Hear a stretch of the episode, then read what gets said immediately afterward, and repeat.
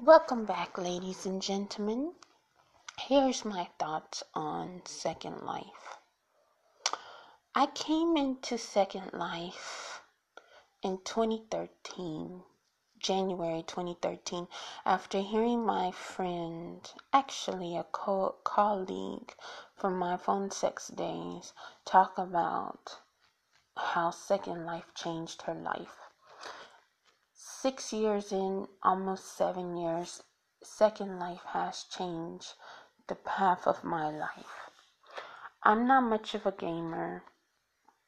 I'm not a geek in that respect.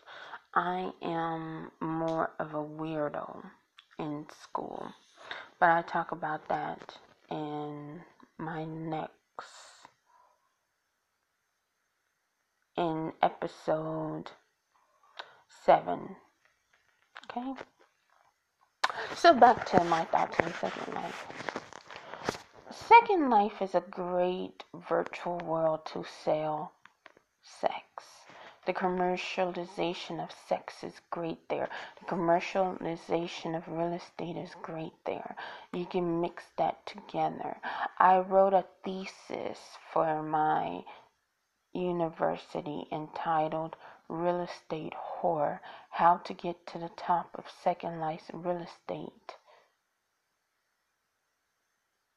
Economy.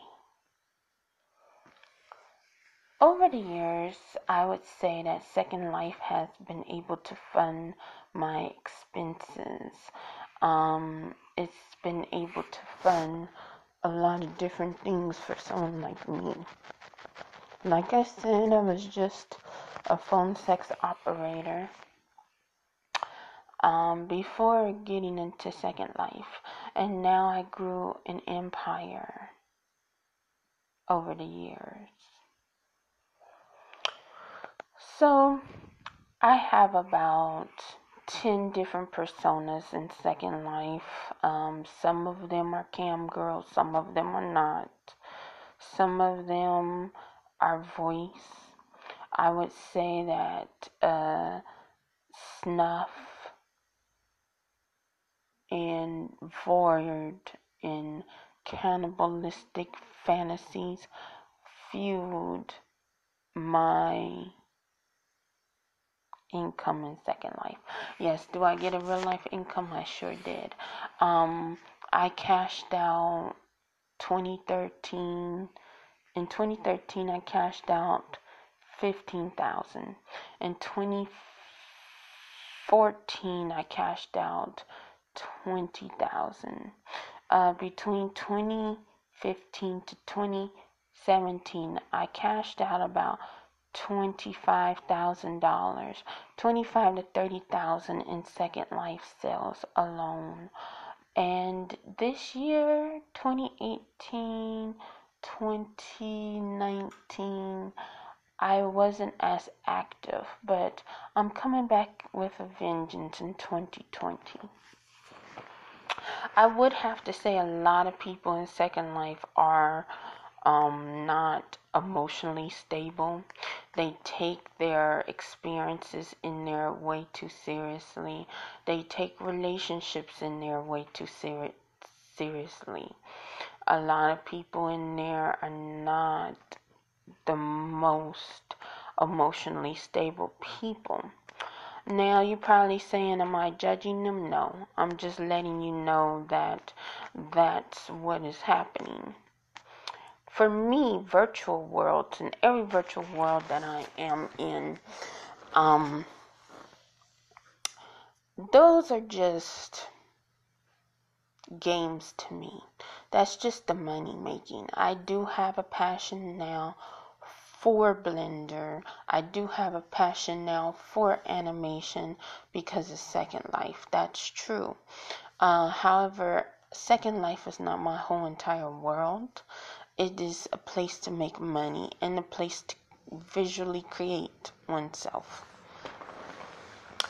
And um, I just feel like a lot of people often have a lot of different ideologies when they come in there. just like with everything else. I found that if you're a woman of color or a minority, or you play a minority, it's going to be a bit different. Uh, people were openly hostile to me my first year in Second Life, my first couple years in Second Life, because I didn't want to follow the norm. I treated it like it was a business instead of, you know, a place where you can meet your best boyfriend or a place where you can meet your best uh, friend. That is not real to me.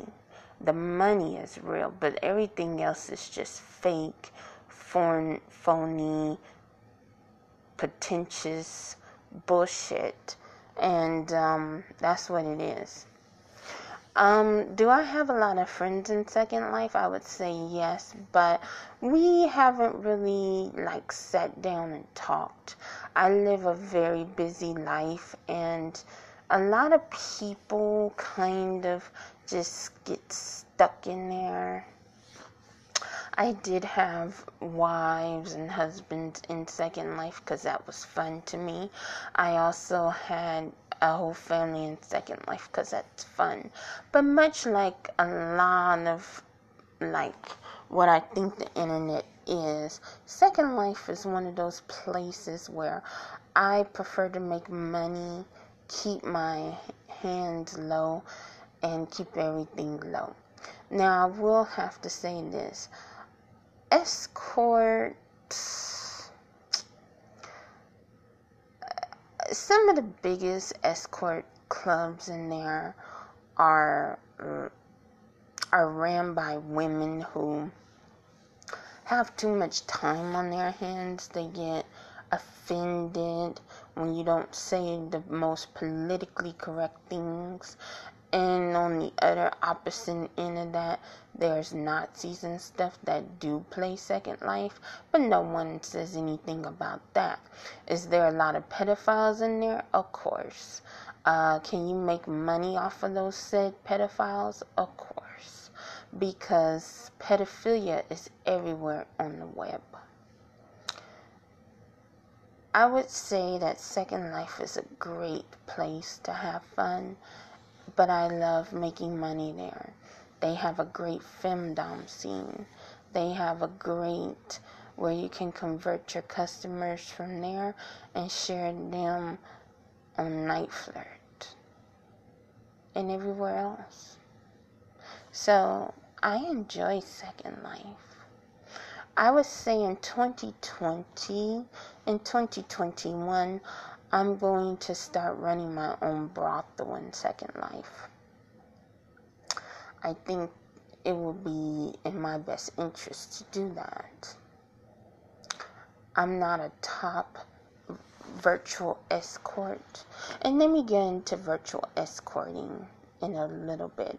I'll do a more in-depth episode on that in uh, episode nine. I would have to say that um, virtual escorting is kind of weird, but it does pay the bills. It's a pretty awesome thing and a pretty great thing. Um, people often start at Escort Oasis.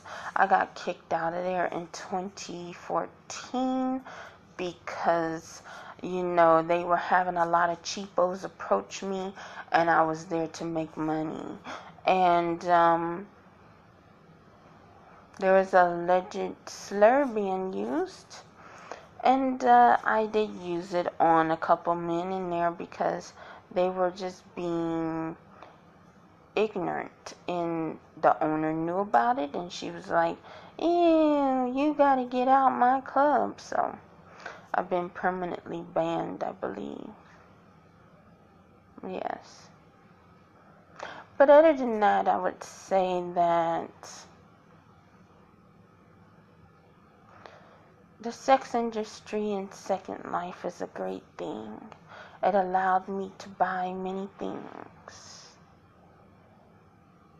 So if you want to talk to me more about it, then we can chat more. Well, ladies and gentlemen, that's the end of my Second Life segment and my thoughts on it.